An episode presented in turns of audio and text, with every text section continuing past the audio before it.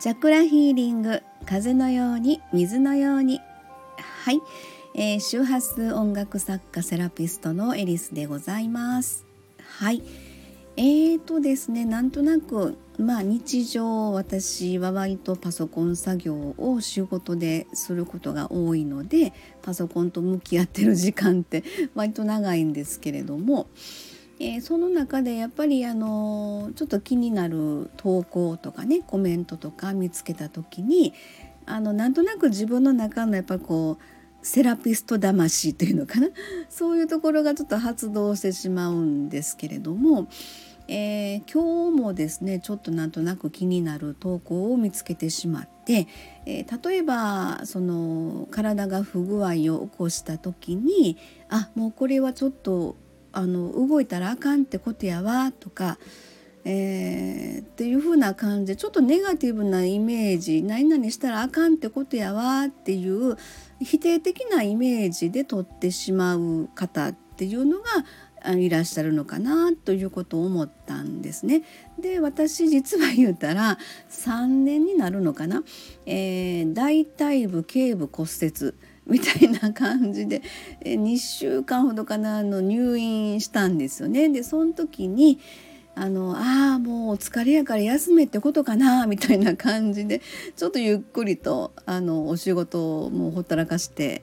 えー、お休みさせていただいてあのまあ何人かの方に、えー、お見舞いに来ていただきながら「すいませんお仕事ちょっと遅れてしまってます」みたいな感じのことがあったのをねちょっと思い出したんですね。でその時に私が「ああもう毎日忙しいからこれ、えー、ほんまにもうこれ以上動いたらあかんってことやわ」っていうふうにもし思ってたらあのその先の展開っていうのがまあちょっとこう塞ぎがちな風にならないかなって思ったんですよね。でそれよりかはやっぱりこういつもあの元気で頑張ってくれてる